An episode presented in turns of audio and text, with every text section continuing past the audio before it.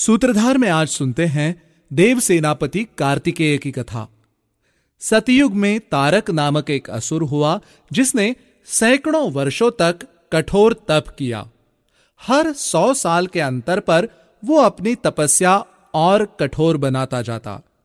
पहले सौ वर्षों तक वो केवल जल के सहारे जीवित रहा और उसके बाद सिर्फ हवा के सहारे।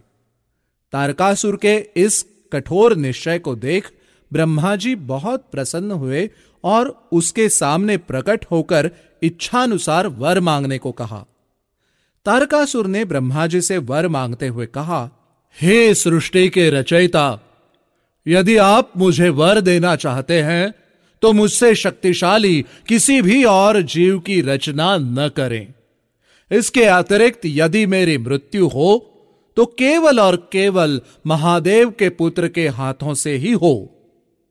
तारकासुर यह भली भांति जानता था कि महादेव आदियोगी हैं तो उनसे संतान उत्पन्न होना असंभव है, अतएव ये वर प्राप्त कर वो एक तरीके से अमर ही हो गया। अब ब्रह्मदेव के वरदान से तारकासुर तीनों लोकों में सबसे ज्यादा शक्तिशाली दानव बन गया।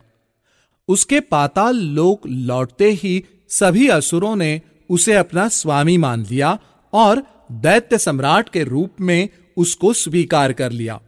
चूंकि तारकासुर अजय था तो उसने इस अवसर का लाभ उठाते हुए स्वर्गलोक पर आक्रमण कर दिया। यह वही युद्ध था जिसमें देवराज इंद्र ने इक्ष्वाकुवंशी राजा मुचुकुंद की सहायता ली थी। राजा मुचुकुंद ने युवा सेनापति के आने तक देवता की सेना का संचालन किया था। इसी बीच भगवान शिव का विवाह माता पार्वती के साथ संपन्न हुआ। दोनों अपने वैवाहिक जीवन का आनंद लेते समय शिवजी के अंश की एक बूंद धरती पर गिर पड़ी। उसका तेज इतना था कि वो समग्र सृष्टि को समाप्त करने हेतु पर्याप्त था। ये बात जानकर भगवान विष्णु और ब्रह्मा जी ने पृथ्वीलोक की रक्षा करने के लिए अग्निदेव को इसका उपाय ढूंढने के लिए आदेश दिया। इसके बाद एक सन्यासी का वेश धारण कर अग्निदेव शिव पार्वती के स्थान कैलाश पहुंच गए और उनसे भिक्षा मांगने लगे। हे महादेव, मैं भूख की ज्वाला से तड़प रहा हूं, मुझे कृपा कर कुछ खाने के लिए दें। मेरी इस कटोरी में दान कर मेरी इस पीड़ा का हरण करे भगवन। अग्निदेव व्याकुल कंठों से अनुरोध करते हुए कहने लगते हैं।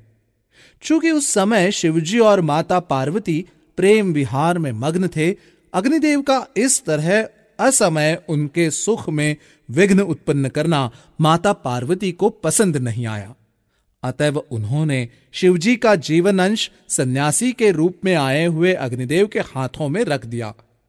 उनके ऐसा करते ही अग्निदेव ने उस बीज को भक्षण कर लिया।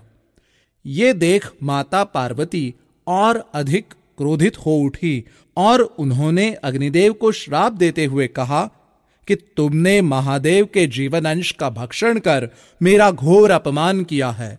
इसके दंड स्वरूप मैं तुम्हें अच्छा बुरा सजीव निर्जीव आदि सब कुछ खाने का श्राप देती हूं। तत्पश्चात अग्निदेव का समग्र शरीर प्रचंड ताप से जलने लगा और वो असहनीय वेदना से छटपटाते हुए शिवजी से उनकी रक्षा करने के लिए प्रार्थना करने लगा।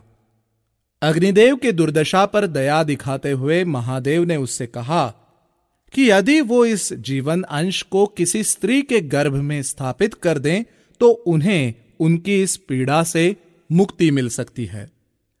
अब ताप से झुलस रहे अग्निदेव पर्वत की एक ठंडी जगह पर किसी स्त्री की प्रतीक्षा करने लगते हैं। तभी वहां से गुजर रही छह कृतिकाएं उन्हें दिखाई देती हैं, जो कि ठंड से ठिठुर रही थी और थोड़ी ऊष्मा की अपेक्षा कर रही थी।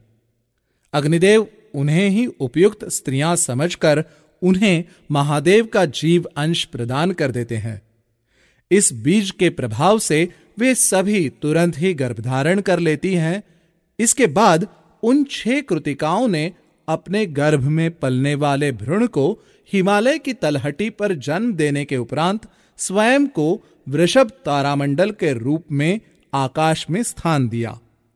कृतिकाओं के द्वारा जन्मे उस भ्रूण को बाद में गंगा जी घनी झाड़ियों के बीच एक सुरक्षित स्थान तक बहाकर ले गई। अंततः उस भ्रूण से एक पुत्र का जन्म हुआ। कृतिकाओं के गर्भ में पलने के कारण उस बालक का नाम कार्तिकेय पड़ा। कार्तिकेय की जन्म तिथि फाल्गुन शुक्ल षष्ठी होने के चलते इस दिन को प्रतिवर्ष स्कंद षष्ठी के रूप में मनाया जाने लगा। भगवान शिव और माता पार्वती ने बड़े हर्षोल्लास से अपने पुत्र कार्तिकेय को ग्रहण किया। शिवजी की छाया में उनका पुत्र दिन बदिन पराक्रमी, शक्तिशाली तथा बुद्धिमान बनकर बड़ा होता गया। माता पार्वती भी अपने पुत्र से असीमित प्रेम करती थीं और कार्तिकेय के आने से वो सबसे अधिक प्रसन्न थीं। ऐसे ही एक दिन माता पार्वती कुमार के साथ खेलते समय वहां पर देवों का आगमन होता है। हे माता, कुमार के जन्म लेने से तीनों लोकों में प्रसन्नता और हर्षोल्लास छाया हुआ है। हम सभी भी इस सुख के अवसर में भागीदार हैं। माते, राक्षसों का संहार करने के लिए बनी देवों की सेना का नेतृत्व करने हेतु कुमार का जन्म विधि निर्देशित था। अतएव अपने इस प्रबल पराक्रमी पुत्र को देवासुर संग्राम में भेज हमारी सेना का संचालन करने की अनुमति प्रदान करे माते। देवराज इंद्र ने अपने आने का उद्देश्य बताते हुए कहा। स्थिति का संज्ञान लेते हुए माता पार्वती ने कार्तिकेय को देवासुर संग्राम में भेजने के लिए हां भर दी। कुमार को विदा करने हेतु एक विशाल अनुष्ठान का आयोजन किया गया, जहां स्वयं ब्रह्मा जी ने सारी विधियां की और महादेव ने अपने पुत्र का पवित्र जलाभिषेक कर उसे विजयी होने का आशीर्वाद दिया। इस प्रकार देवों की सेना का सेनापति नियुक्त किए जाने के उपरांत बालक कार्तिकेय को देवताओं ने तरह तरह के उपहार और अस्त्र शस्त्र आदि भेंट किए। सूर्यदेव ने उन्हें बिजली की गति पर चलने वाला रथ प्रदान किया और यमराज ने अपना यमदंड, वहीं माता पार्वती ने उन्हें एक अत्यंत शक्तिशाली वेल प्रदान किया। केवल सात दिन की आयु वाले इस बालक सेनापति ने देवों की सेना में नया आत्मविश्वास भर दिया और वे सभी जीत की अदम्य इच्छा अपने साथ लिए युद्ध में उतर गए। रणभूमि में राजा मुचुकुंद से कार्तिकेय ने सेना का नेतृत्व ग्रहण किया। युद्ध कई दिनों तक चला, जिसमें बहुत सारे राक्षस मारे गए। युद्ध के छठे दिन तारकासुर के भाई सुरपद्म ने कार्तिकेय को युद्ध के लिए आह्वान किया, परंतु उनसे लड़ते लड़ते उसे अपनी भूल का एहसास हो चुका था और उसने अपने प्राणों की रक्षा करने हेतु स्वयं को एक वृक्ष में परिवर्तित कर दिया। भगवान कार्तिकेय ने तुरंत ही उस पेड़ को दो हिस्सों में काट दिया, जिसका आधा भाग क्रिची नामक एक मुर्गे में बदल गया और दूसरा भाग पारावाणी नामक मोर में। यही पारावाणी मोर आगे चलकर भगवान कार्तिकेय का वाहन भी बना। जिस दिन कार्तिकेय ने सुरपद्म राक्षस का वध किया था, वो दिन दक्षिण भारत में सूरसंभार त्योहार के तौर पर मनाया जाता है। युद्ध के सातवें दिन कार्तिकेय का सामना तारकासुर से हुआ।